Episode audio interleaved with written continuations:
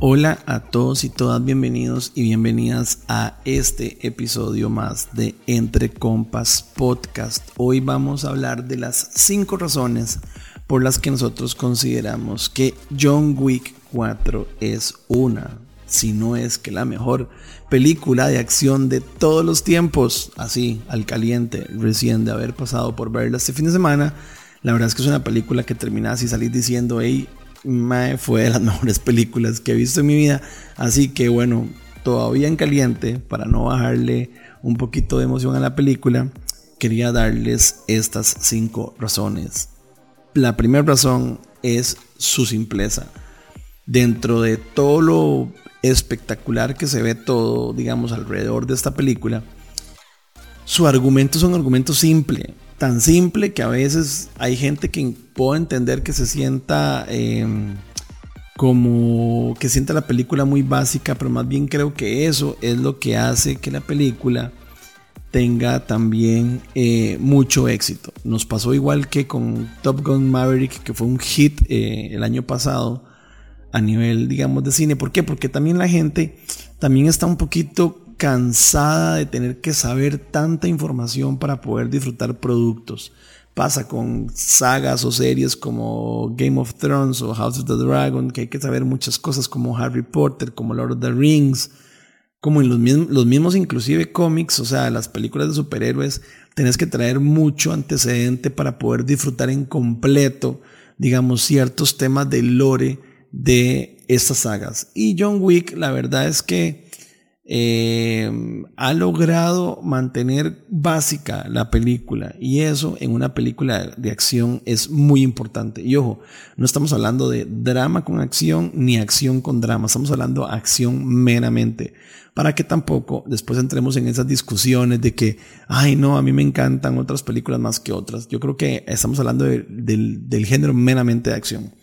Entonces, eh, lo que sí es importante, digamos, en este primer punto, es rescatar lo positivo. Uno, la simpleza. Y dos, que sí han tenido como mucho cuidado a nivel argumental de mantener toda esta eh, tradición, cultura y toda esta historia detrás de esta, la mesa, de esta mesa.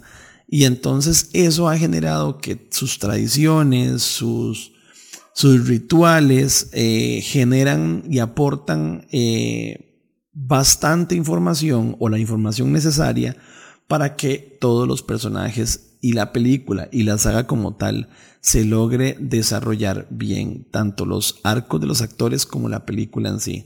Entonces, valores como la amistad, eh, el amor a los animales, el compromiso, la justicia y sobre todo las consecuencias, que son valores y sensaciones tan humanas, que son tan fáciles de entender, hace que la película sea muy, muy fácil de digerir y que no tengamos que tener un manejo amplísimo como de temas mágicos, de muchos nombres, de muchas cosas.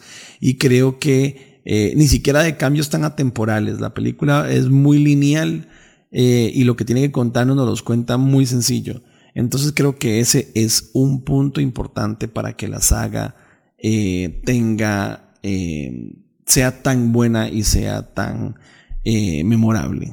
Creo que el punto número dos son los personajes, porque en esta saga y en esta película en particular, yo les voy a decir por qué, en esta saga todos los actores secundarios, dígase en su momento Halle Berry, en su momento el, el grandísimo William Defoe, por decir unos, en las películas anteriores tienen su momento de protagonismo, tienen su momento para colaborar con el descanso necesario que uno necesita de un personaje secundario para no pasar saturar, para no saturar tanto al personaje principal. Lo que pasa es que en esta película, en la cuarta entrega, em, ¿cómo se llama? Logran involucrar a siete personajes nuevos y uno diría, uy, qué riesgo, porque son siete personajes nuevos en la última de las películas y la verdad es que todos tienen momentos increíbles. Algunos inclusive uno dice, uy, me faltó un poquito más, pero lo que me dieron está suficiente. Eh, se rescata obviamente a, a Donnie Yen, que la verdad es que digamos, prácticamente se convierte como en un sidekick, eh, en, un, en un antihéroe principal de la, de la película, digamos, Bill Skarsgård, que pues, también se jala un papelón. Eh, y eso, pues acompañado de todos los demás personajes que esta película nos ha entregado. Es importante también que uno no se desgasta y creo que los personajes tampoco se desgastan. Pasa en ocasiones como películas como Rush Hour o como inclusive la misma Duro de Matar, que como todo está, digamos, centrado en un solo personaje, a veces necesita de una persona.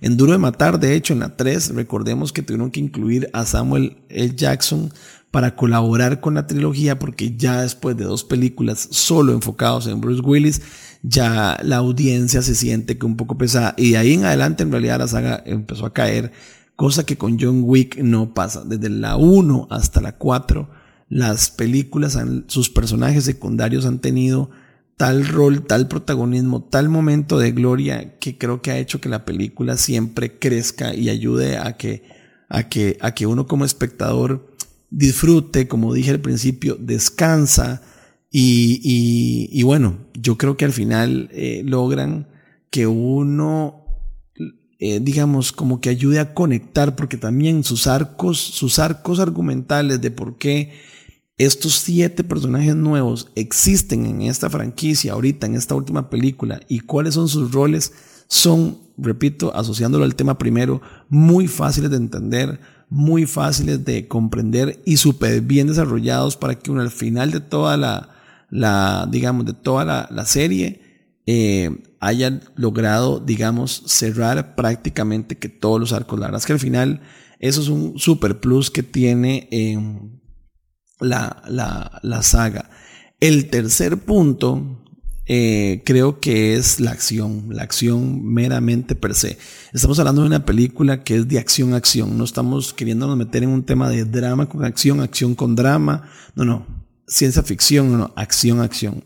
Independientemente de lo exagerada que, que obviamente resulta ser, porque es parte de su gracia, parte de su, de su encanto, que le pasa como con otras sagas como eh, como Rápidos y Furiosos, que también parte de lo que la gente le gusta ir a ver es la exageración per se de, la dinámica de la acción que sucede.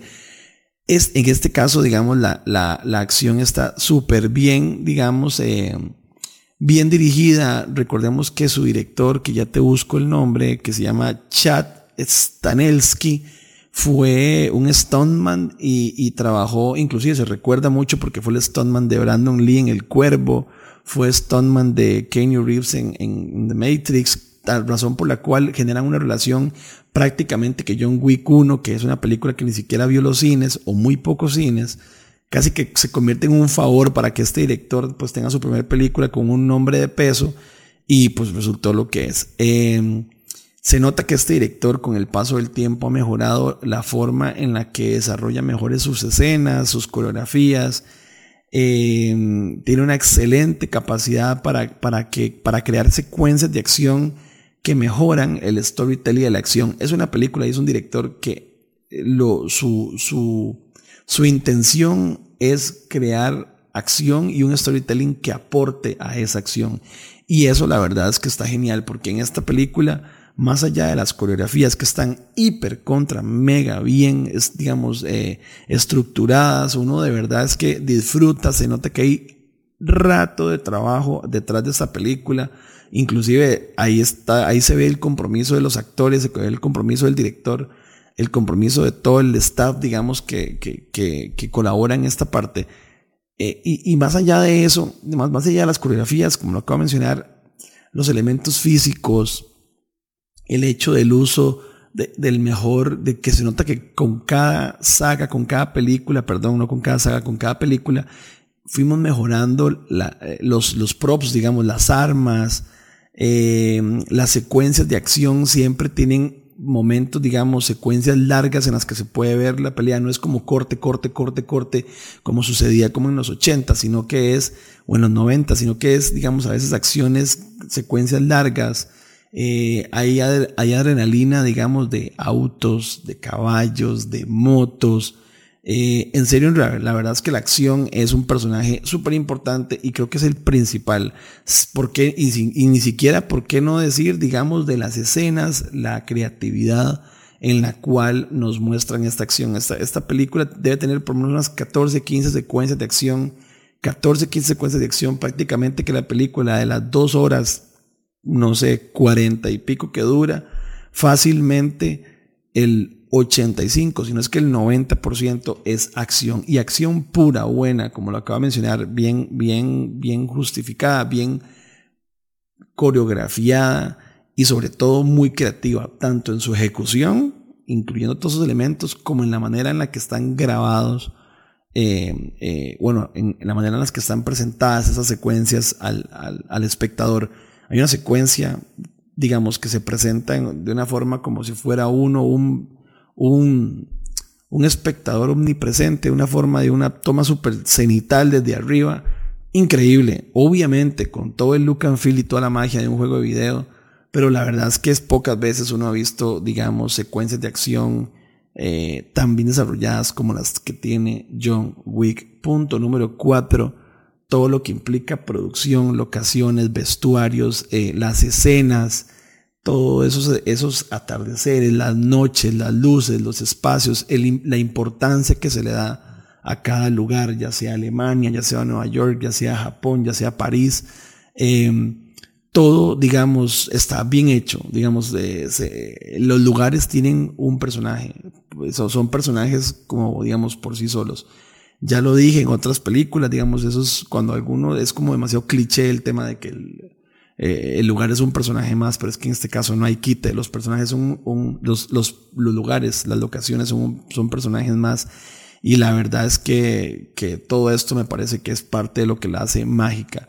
Y aquí, digamos, que se confunde con el punto anterior, de nuevo, las secuencias, la, la producción que hay detrás de cada detalle de esta película, se nota que hay bastante trabajo y no es cualquiera. Y repito, eh, esta, esta, esta forma en la que a veces nos hacen meternos dentro de la película, yo creo que siempre se valora. Y repito, de ahí por eso es que películas como Top Gun Maverick tuvo tanto impacto porque la verdad es que nos hicieron meternos completamente en, en la acción que tenía esa película y esta es una que logra hacer lo mismo.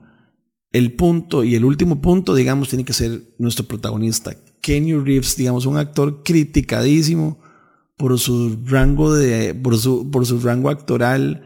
Eh, la verdad es que en, películas de acción nos da lo que nos tiene que dar. Desde que hizo Punto de Quiebra, desde que hizo Speed, desde que obviamente hizo Matrix, que es como una de las películas más impactantes de, de la historia del cine, y ahora, digamos, John Wick. No dudo mucho que será un personaje que va a quedar para la historia, icónico, eh, recordable al nivel de, de Neo, al nivel de, de, del personaje, de personajes como, como Bourne, de personajes como James Bond, de personajes como, eh, ¿cómo se llama? El personaje de Ethan, de Ethan, el de Misión Imposible que hace eh, que hace Tom Cruise a la par de personajes como Maverick también, a la par de, de personajes como el mismo Bruce Willis, su personaje duro matar. O sea, son personajes que van a a la historia y John Wick es un personaje más. Kenny Reeves se mete en la saga, digamos, él se ve, se ve que trabajó este personaje, se ve que le dio cariño, que le metió horas de ensayo, tanto al manejo de armas, al manejo de eh, artes marciales y la verdad es que eso se valora. Kenny Reeves tal vez no será el actor que queremos ver en una película como Los Infiltrados de, de Martin Scorsese, pero en películas como John Wick le caen como anillo al dedo, sabe manejar los silencios, las miradas, sus escenas. Él, él de verdad es John Wick y su, su presencia es mucho de lo que es la película.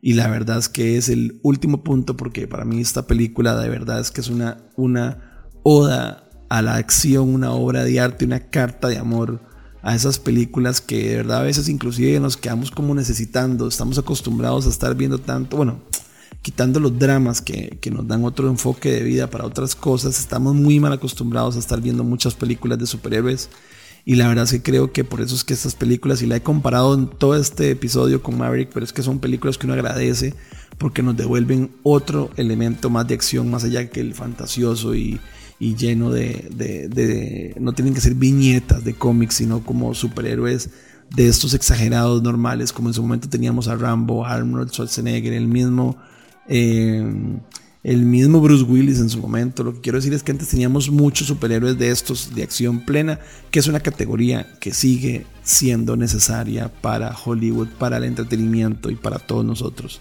La verdad es que, repito, muy en caliente decir que esta es una de las mejores, si no la mejor película de acción de todos los tiempos. Pero la verdad es que John Wick 4 va a estar en un pedestal de esas películas que siempre habrá que ver. Y la saga de John Wick es una saga que ya de por sí creo que tiene un lugar en el corazón de Hollywood y de toda su audiencia. Así que bueno, esto fue esta, este episodio del día de hoy. Así que bueno, espero que hayan a ver al cine John Wick. Ojalá en IMAX porque la verdad es que es una sobreexposición de sentimientos y emociones. Es una sobreestimulación de todos los sentidos.